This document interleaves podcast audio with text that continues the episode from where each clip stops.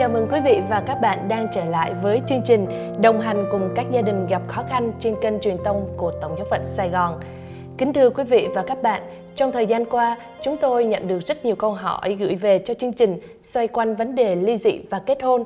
Hôm nay, chúng tôi kính mời quý vị và các bạn cùng gặp gỡ Đức cha Louis Nguyễn Anh Tuấn, Giám mục Tổng giáo phận Sài Gòn, thư ký của Ủy ban Gia đình trực thuộc Hội đồng Giám mục Việt Nam để giải đáp những thắc mắc ngày hôm nay. Con kính chào Đức cha. À, chào Thúy Vi, chào quý vị khán thính giả đang theo dõi chương trình. Kính thưa Đức cha, thời gian qua nhiều bạn xem chương trình giải đáp thắc mắc trên kênh truyền thông của Tổng giáo phận Sài Gòn đã nhờ chương trình gửi lời cảm ơn đến Đức cha. Và trong chương trình ngày hôm nay, con xin Đức cha vui lòng giải đáp các thắc mắc của những người đang gặp khó khăn về đời sống hôn nhân và bí tích có gửi về cho chương trình. Vâng. Con xin được đọc câu hỏi đầu tiên. Kính thưa Đức cha, ngoài hôn nhân hợp pháp, những trường hợp chung sống lâu dài, có con chung nhưng không có bí tích hôn phối, vậy có bối cảnh nào, trường hợp nào giáo hội nhìn nhận những cuộc sống chung đó như là hôn nhân không? Có một trường hợp, hai người sống chung mà người nam là công giáo, người nữ không công giáo, trải qua thời gian dài đã có con chung, nhưng người đàn ông đó bỏ người đàn bà đó rồi kết hôn với một người phụ nữ công giáo, làm phép hôn phối đúng luật. Vậy người phụ nữ công giáo kết hôn đó có bị ngăn trở trong cuộc hôn nhân mới không ạ? Vâng, câu hỏi rất là tốt vì có nhiều người cũng thắc mắc.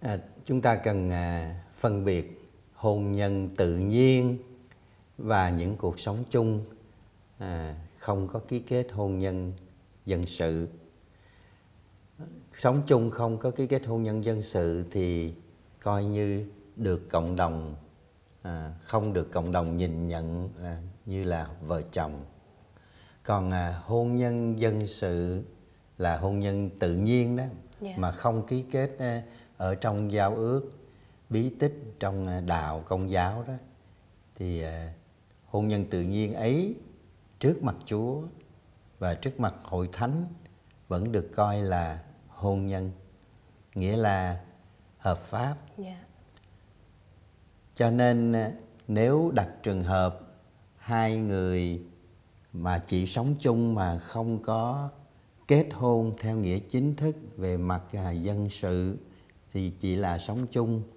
thì chuyện hai người chia tay để mà à, đi đến một cái kết ước khác nữa thì không có bị ngăn trở. Còn trường hợp họ đã ký kết hôn nhân dân sự cho dẫu chưa ký kết hôn nhân trong giao ước bí tích nếu là người Kitô hữu đó thì coi như họ đã có à, sợi dây ràng buộc hôn nhân Dạ. dầu họ có tin Chúa hay à, không tin Chúa thì khi mà một trong hai người à, có đạo mà ký kết hôn nhân dân sự với một người không có đạo Dạ. Thì cần phải được à, nhìn nhận của giáo hội bằng một cái phép chuẩn Dạ. cần phải tiến hành cái thủ tục phép chuẩn ấy thì mới được chính thức nhìn nhận là hôn nhân dẫu chưa phải là bí tích Dạ. nhưng đã có sự ràng buộc của phía người có đạo nghĩa là một khi đã được kết hợp thành vợ chồng thì không được phân ly Dạ. còn người không có đạo cũng bị ràng buộc như vậy nhưng có điều là vì họ chưa có đức tin Dạ. họ chưa hiểu sự ràng buộc ấy ở của đạo công giáo cho nên họ nghĩ rằng họ có quyền à, có thể cắt đứt theo ý muốn của họ bất cứ lúc nào Dạ. nhưng thực ra đối với Chúa hôn nhân tự nhiên thì cũng đã là vợ chồng thì không có được phân ly. Không chỉ có người rửa tội mới bị ràng buộc là bất khả phân ly. Đó là chuyện đầu tiên chúng ta cần phải làm rõ như vậy. Dạ. trong trường hợp mà một người chồng công giáo kết hôn với một người vợ không công giáo thì người chồng ấy đã có sự ràng buộc cho nên không thể kết hôn với bất cứ một ai khác nữa Dạ. cho nên nếu như có ly dị ở tòa đời dân sự thì đối với giáo hội chuyện đó là không đúng luật và người ấy không thể à, kết hôn thêm một lần nữa với một Dạ. ai khác Dạ. nhưng nếu như trước đó hai người chỉ sống chung mà không có phép chuẩn cho dẫu họ có cái, ờ, luật ờ, có ký kết hôn nhân dân sự thì giả như có trường hợp ly dị ly hôn dân sự sau này thì người công giáo ấy không bị ràng buộc Dạ. vì chưa có phép chuẩn Dạ. cho nên ờ, coi như cuộc hôn nhân ấy chưa được ký kết một cách chính thức ờ, trong ờ, đạo công giáo vì thế nếu như người ấy có đi một bước nữa sau khi ly hôn với người vợ không công giáo kia Dạ. thì người ấy vẫn có thể à, được phép à, kết hôn một lần nữa Dạ. dĩ nhiên luôn luôn phải kết hôn trong Chúa có nghĩa là hợp với à, thủ tục ở trong giáo hội công giáo Dạ. nghĩa là nếu kết hôn với một người không công giáo thì cần phải tiến hành thủ tục phép chuẩn Dạ. mới được nhìn nhận chính thức còn nếu kết hôn với một người công giáo thì đó sẽ là một bí tích đó là trả lời cho câu hỏi không biết có rõ ràng chưa Dạ, con xin cảm ơn Đức Cha về câu trả lời vừa rồi. Sau đây con xin đọc một thắc mắc của một bạn thính giả gửi về cho chương trình. Kính thưa Đức Cha, trước đây vợ chồng con là những người không theo đạo công giáo và đã kết hôn với nhau theo luật dân sự. Chúng con đã sống với nhau 15 năm và đã có hai người con. Gia đình sống rất hạnh phúc, nhưng thời gian vừa qua, vợ con được ơn nhận biết Chúa và học đạo. Sau đó được lãnh nhận các bí tích khai tâm Kitô giáo cùng với đứa con út. Con cũng rất vui trước sự kiện đặc biệt của gia đình. Hiện nay con chưa thể theo đạo công giáo cùng vợ. Tuy nhiên, cha ở chỗ nhà thờ vợ con theo đạo bảo hai vợ chồng con phải sắp xếp đi học giáo lý hôn nhân.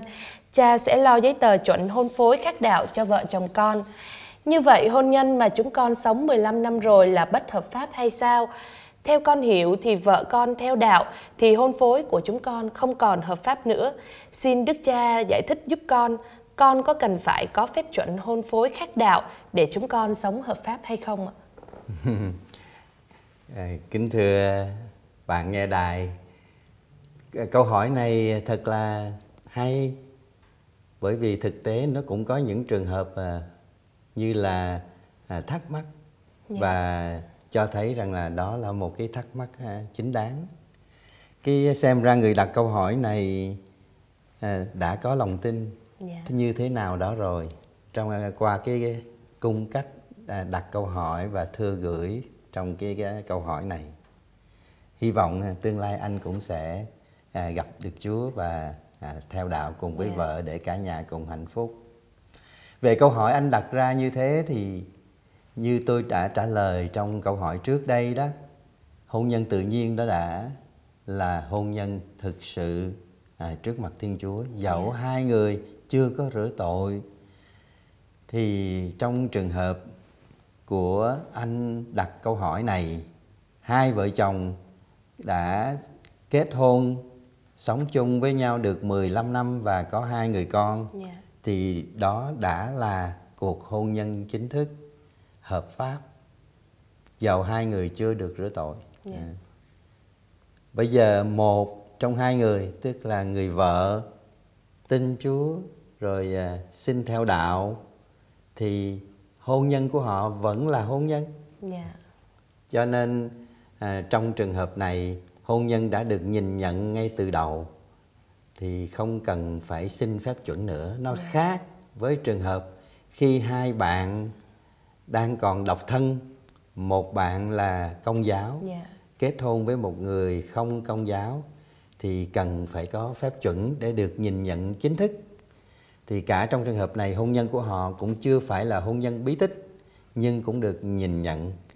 Với cái sự nhìn nhận này cần phải được công khai hóa và chính thức hóa bằng cái thủ tục xin miễn chuẩn hôn phối khác đạo Dạ. nhưng trong trường hợp của người đặt câu hỏi này thì hai người không có đạo kết hôn thì đã là vợ chồng. Nhưng vì sau đó một trong hai người xin rửa tội và theo đạo thì cái việc ấy không có nói lên cái hôn nhân trước đó là bất hợp pháp hay là không chính thức. Dạ. Chỉ có thêm một cái yếu tố mới đó là một trong hai người trở thành con chúa và thuộc về giáo hội công giáo. À, trong tương lai nếu mà người bạn đời còn lại kia mà cũng được rửa tội thì hôn nhân của họ sẽ rất là hạnh phúc viên mãn vì cả hai cùng một cái niềm tin. Dạ. À, thế cho nên không có việc gì mà phải làm thủ tục à, chuẩn hôn phối trong trường hợp này cả. Nhưng vợ chồng cần phải hiểu đạo và nhất là hiểu cái ý nghĩa mục đích sứ mạng của hôn nhân là gì. Cho nên phải đi học. Dạ. Cho nên cha xứ bảo cần phải đi học hôn phối giáo lý hôn phối hôn nhân vẫn cần phải đi học à, giáo lý của đạo công giáo cả cho người theo đạo lẫn cho người phối ngẫu chưa theo đạo. Dạ. Để vợ chồng hiểu nhau mà tôn trọng nhau tôn trọng cái tín ngưỡng cái tôn giáo của nhau đó là điều cần thiết trong đời sống hôn nhân. Cho nên ngay cả người không có đạo cũng nên à, đi học tìm hiểu về đức tin về niềm tin của người vợ của mình cũng như là cái ý nghĩa của bí tích hôn nhân trong đạo công giáo. Dạ, con cảm ơn Đức Cha về câu trả lời vừa rồi ạ. À, sau đây con xin đọc một bức thư của một quý khán giả gửi về cho chương trình với nội dung là kính thưa Đức Cha, trường hợp của anh thanh niên vừa rửa tội và gia nhập đạo công giáo. Khi đi làm, anh gặp một cô công giáo và hai người yêu nhau, sống với nhau như vợ chồng. Cô gái này đã có chồng, có một đứa con và cô này bị chồng bỏ. Cô giấu không cho anh này biết cho đến khi cô mang bầu thì mới nói lên sự thật. Tình trạng này rối quá rồi, Đức cha có cách nào giúp họ không? Vì anh chàng này đạo mới, khi gặp cô gái công giáo thì mừng lắm, ai ngờ sự việc lại như vậy. Không biết là Đức cha có những lời khuyên như thế nào dành cho anh thanh niên trong bức thư vừa rồi không ạ? cảm ơn câu hỏi này các bạn trẻ rất là háo hức muốn chờ đợi nghe câu trả lời này thực sự mà nói à, anh à, thanh niên đạo mới này à, nếu mà học giáo lý cho nó kỹ lưỡng tới nơi tới chốn thì không có vội vàng mà sống chung với cái cô kia. Vì à, sống chung là sai luật. Dạ. à, là điều không tốt. Chúng ta chỉ có sống chung như vợ chồng sau khi đã kết hôn một cách à, chính thức thôi. Nhưng mà giờ đặt trong trường hợp sự đã rồi anh đã sống chung với người ấy rồi à, một thời gian mới khám phá ra người ấy đã có ngăn trở bởi một cuộc hôn nhân trước đó và à, có con nữa Dạ. cho nên à, bây giờ hai người không thể tiến tới hôn nhân à, ký kết hôn nhân được vì đã có ngăn trở Dạ.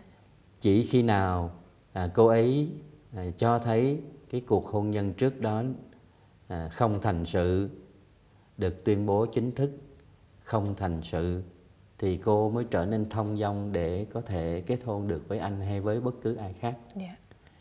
thế cho nên à, trong trường hợp này à, điểm thứ nhất là anh hơi à, vội vàng trong vấn đề quyết định sống chung với một người con gái có đạo cho dẫu là cùng niềm tin với anh à, thế nhưng mà cái quyết định sống chung mà không có tìm hiểu à, kỹ lưỡng để đi đến hôn nhân và chưa kết hôn chính thức thì điều đó là không hay và Dạ. không tốt. Không tốt cho cả tương lai của các bạn ở trong trường hợp tương tự như anh. Cho nên bây giờ thực tế để cần phải làm gì? Ư cần phải sống đúng như chúa dạy. Chuyện gì mà thiên chúa đã kết hợp thì loài người không được phân ly. Cho dẫu hiện tại trong cái tình cảm của con người. Nó không còn nghĩa là không còn tình yêu hay là không còn cái hoàn cảnh à, tương hợp để có thể tiếp tục sống cái cuộc hôn nhân đó đi nữa thì sợi dây hôn phối nó cũng đã thành sự Dạ. và không thể cắt đứt được. Chúng ta phải nhớ cái điều đó. Và giáo hội loan báo một cái tin mừng về tình yêu nó vượt lên trên tình yêu cảm tính tình yêu nhân loại. Đây là một tình yêu dân hiến mà nó không có phụ thuộc vào trong cái tình cảm à, cảm tính cảm xúc của con người.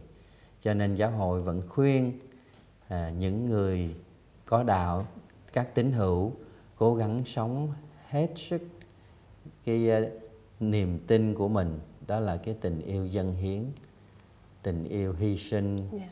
và nhất là nghĩ đến chuyện uh, con cái vấn đề nuôi dưỡng và giáo dục con cái thành người và thành con Chúa. Cho nên uh, về vấn đề mục vụ trong trường hợp này thì khuyên anh chàng tân tòng ấy tốt nhất hãy rời xa cái à, chị phụ nữ kia và để cho hai người thực sự có một cái khoảng cách và trở về sống cho nó đúng xứng hợp với cái hiện trạng bí tích của mình yeah. Dạ. anh thì vẫn còn thông dong anh có thể một mai gặp được một người phụ nữ khác để có thể yêu thương và cùng kết hôn đi đến à, trọn đời trong cái đời sống hôn nhân gia đình yeah. Còn chị kia cần phải à, có một à, sự ăn năn thống hối nào đó để có thể giao hòa lại với người chồng trước nếu mà không có thể à, tái hợp được sống chung được thì ít ra ở trong lòng mỗi người cùng với có sự hối tiếc về cái phần lỗi của mình đã góp phần khiến cho hai người chia tay và cuối cùng là sám hối là để trở về với thiên chúa trước tiên. Và cần có sự giao hòa với nhau. Nếu như hoàn cảnh khách quan không thể à, tái hợp được hai người thành đời sống vợ chồng như trước đây thì ít nhất trong lòng mỗi người cũng phải có một sự biết sám hối về lỗi của mình và cũng sẵn sàng tha thứ cho lỗi người kia và có một cái ước mong là muốn sống điều Chúa đã dạy và giáo hội đã dạy nhưng vì hoàn cảnh khách quan mà họ không thể tái hợp cái điều quan trọng đó là ăn năn sám hối và trở về cùng với Chúa. Yeah. Dạ. À, cảm ơn à, bạn nghe đài đã có những cái thắc mắc à, rất là tốt và rất là thực tế thời sự yeah. Kính thưa Đức Cha, à, như con đọc thấy trong bức thư của một bạn thánh giả gửi về chương trình thì anh thanh niên đã sống với cô gái như vợ chồng và hiện tại thì cô gái đang mang thai đứa con của anh thanh niên ờ, và ờ, không biết là hai người nên làm như thế nào để vừa hợp đời hợp đạo cũng như là vừa có trách nhiệm với người con như vậy ạ đặt trường hợp trong cái sự đã rồi này đó thì quả thật là khó nhất là khi cô gái đã mang thai đặt trường hợp bình thường thì cô sẽ sinh con an toàn và đứa con ấy là đứa con của hai người yeah. Dạ. nhưng không phải vì cái hoa quả ấy mà đương nhiên ta chứng nhận hai người là vợ chồng yeah. Dạ. thì trước mặt chúa cô ấy cũng đã có sợi dây hôn phối với một người đàn ông khác còn anh thanh niên này chỉ sống chung với cô ta mà không ký kết hôn phối kể cả hôn phối dân sự thì anh vẫn thông dong không có bị ràng buộc yeah. Dạ. nhưng anh bị ràng buộc bởi nghĩa vụ của người cha yeah. Dạ. đối với đứa con mà cái thai bào tương lai sẽ thành à, sinh ra thành người đấy anh phải có trách nhiệm của người cha trách nhiệm trước mặt xã hội cũng như trách nhiệm trước mặt Chúa, trước mặt yeah. Dạ. giáo hội đối với người con ấy. Nhưng anh không có trách nhiệm cũng như không có quyền lợi gì trong cái cuộc hôn kết hôn kết hợp giữa anh với cái người phụ nữ đã có chồng này. Yeah. Dạ. Cho nên ờ, một lần nữa tôi cũng à, muốn nói lời khuyên nhủ đối với các bạn thanh niên, các bạn trẻ là cần phải có sự tìm hiểu kỹ lưỡng kết à, để mà đi đến kết luận là mình có nên kết hôn với người ấy hay không yeah. Dạ. mà trước khi kết hôn các bạn cũng nên đặt câu hỏi không phải là tôi có yêu người con gái này hay không hay là tôi có yêu người đàn ông này hay không mà còn phải đặt thêm câu hỏi là tôi có muốn người phụ nữ này là mẹ của đứa con tương lai của tôi không yeah. hoặc là phía người nữ thì phải hỏi tôi có muốn người đàn ông này là cha của đứa con mà tôi sẽ sinh ra hay không Yeah. điều đó rất quan trọng vì hôn nhân và gia đình là gạch nối không thể cắt đứt. Bởi vì nền tảng của gia đình là hôn nhân và sứ mạng của hôn nhân là sinh sản và giáo dục con cái. Đấy, cho nên chúng ta phải hết sức ý thức cái tính cách quan trọng và sứ mạng cao cả của người sống đời hôn nhân gia đình để mà chúng ta phải có một sự tìm hiểu và chuẩn bị cho thật sự nghiêm túc và có quyết định một cách chín chắn. Yeah. Con xin cảm ơn Đức Cha đã có những lời khuyên cho các bạn khán giả đang gặp khó khăn về đời sống hôn nhân gia đình. Con xin thay mặt cho chương trình cảm ơn Đức Cha và Thúy Vi cũng cảm ơn quý vị đã quan tâm theo dõi chương trình ngày hôm nay.